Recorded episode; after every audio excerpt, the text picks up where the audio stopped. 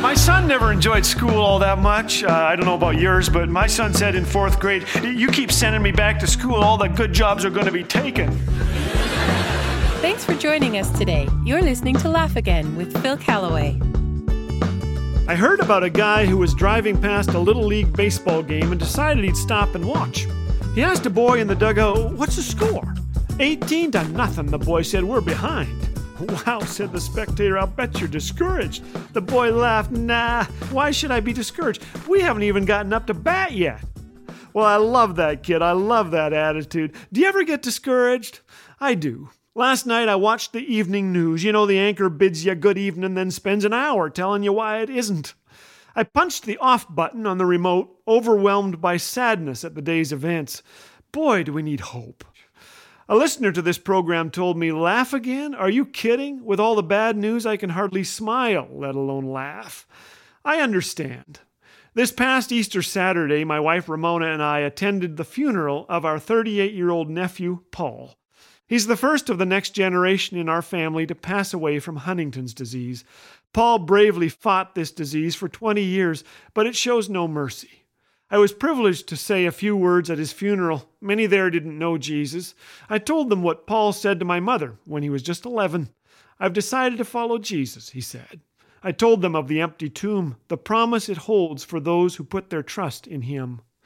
Paul's mother, Annette, who has buried her husband Dennis and now her son, told me afterwards that for her, hope is like oxygen. I never would have made it without my faith in God. I know a few better people with a better sense of humor than Annette. How is that possible? Because of hope. At the airport, Ramona and I got talking with two flight attendants. One asked if we were traveling on business. I told her about Paul's funeral. I've heard of Huntington, she said. I'm so sorry. I thanked her, then told her what Annette told me about the hope she had found in Jesus. It's Easter Saturday, I smiled, but Sunday's a comin'. She smiled too, then leaned closer and said, He rolled away the stone. Her co worker seemed confused, so I gladly explained it to her. Dark times can't extinguish the light. In fact, light is more noticeable in the dark. I am amazed to learn that we've now produced more than 660 Laugh Again programs. Someone asked, What keeps you going? Without really thinking, I said, hope. When I hear that 50% of our listeners don't yet have a relationship with Jesus, I'm filled with hope that the good news is finding them. When I hear from nine year olds to 99 year olds who are finding joy and being encouraged in their walk with God, I'm filled with hope. Of course, we want listeners to experience plenty of laughter too, but I don't think genuine, lasting laughter is possible without hope. Hope opens windows that despair slams shut. Like the sun, hope casts shadows behind us as we move toward it. But where does real hope come from? 1 Peter 1 tells us, According to his great mercy, he has caused us to be born again to a living hope through the resurrection of Jesus Christ from the dead, to an inheritance that is imperishable, undefiled, and unfading, kept in heaven for you. In this you rejoice, though now for a little while you have been grieved by various trials. Our living hope is in the resurrection of Jesus. Are you tempted to quit or give in to despair? Please don't.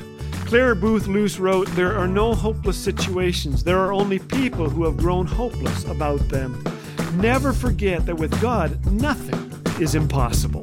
The game has just started, my friend. In fact, I think we're up to bat.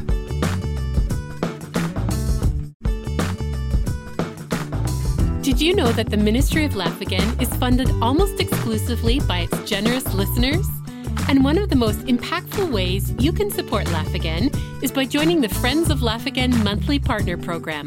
By committing to a monthly gift, you'll help amplify these messages of hope and joy to hearts and homes that so desperately need them.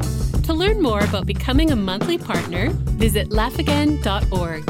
Laugh Again, truth bringing laughter to life.